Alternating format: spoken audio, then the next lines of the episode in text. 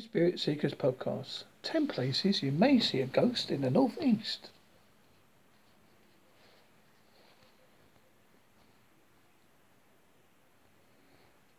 One Schooner Hotel, Alnmouth, Northumberland. Voted the most haunted hotel twice by Poltergeist Society. People have interacted with ghosts at Schooner. Allegedly, a man killed his wife, two children, and himself in the room 28. More recently, a woman staying in the room woke, room 28 woke up in the middle of the night to see her daughter chatting to someone. When she asked her daughter who she was chatting to, she said the man at the end of the bed and what wondered why her mum couldn't see her. See, the hotel does push the ghost element on its website, claiming there are 60 individual spirits.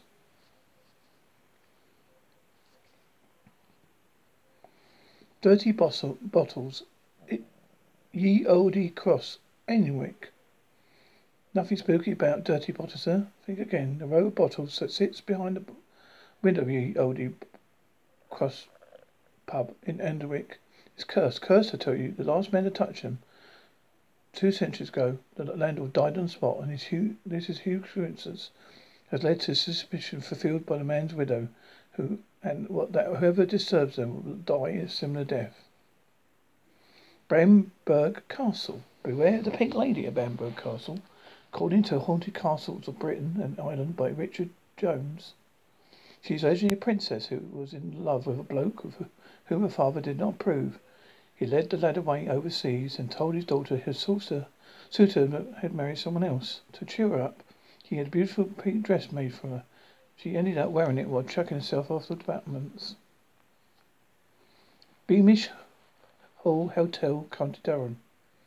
There's a collection of ghosties in the Bobby Shafto's old home. It's said he's one of the, one of the spirits that roams the corridors looking for his lost love. The story in the story, she hid in a cupboard and the door actually came locked and she died. There are reports of a tall man in tweed suit resembling Shafto. He's allegedly an Norwegian lady in pink hat in the Eden lounge, children in the attic, Charlotte in reception, and the grey lady. Castle Keep and Blackgate, Newcastle. Not only two of the most famous landmarks in Newcastle, the former having given Newcastle its name, but they are also two of the most haunted locations in the northeast.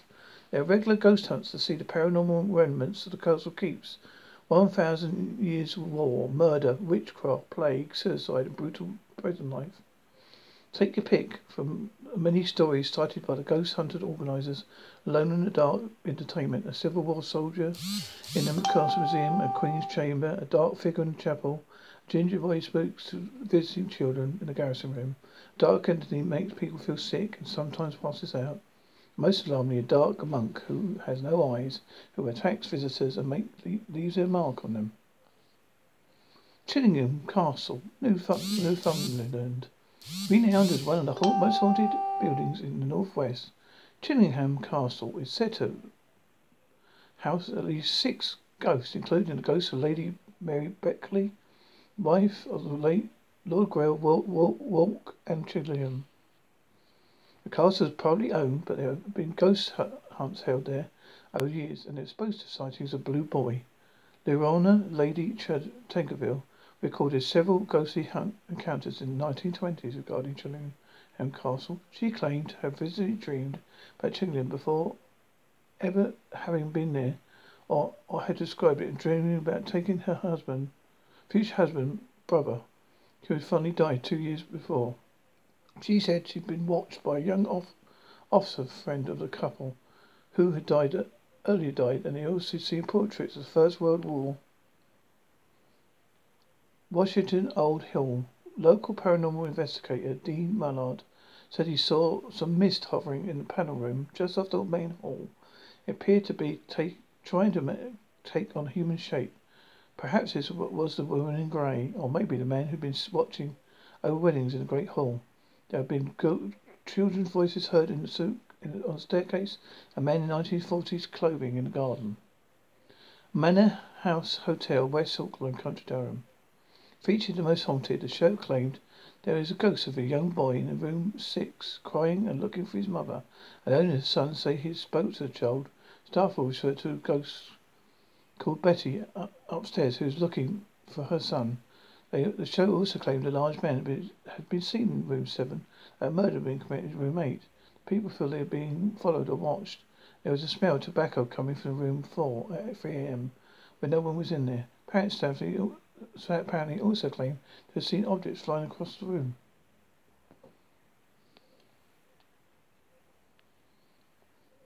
Cooperage, Newcastle Quayside. The alleyway next to the pub is said to be the home of the spirit of Henry Hendrick. Local paranormal investigator Dean Mallard said, the Story goes that Hendrick was trying to escape the press gang. The gang caught up with him. Angry, he had tried to get away. The men beat him to death and gouged his out his eyes. Ghostly figures seen late at night with black sockets where the eyes should be.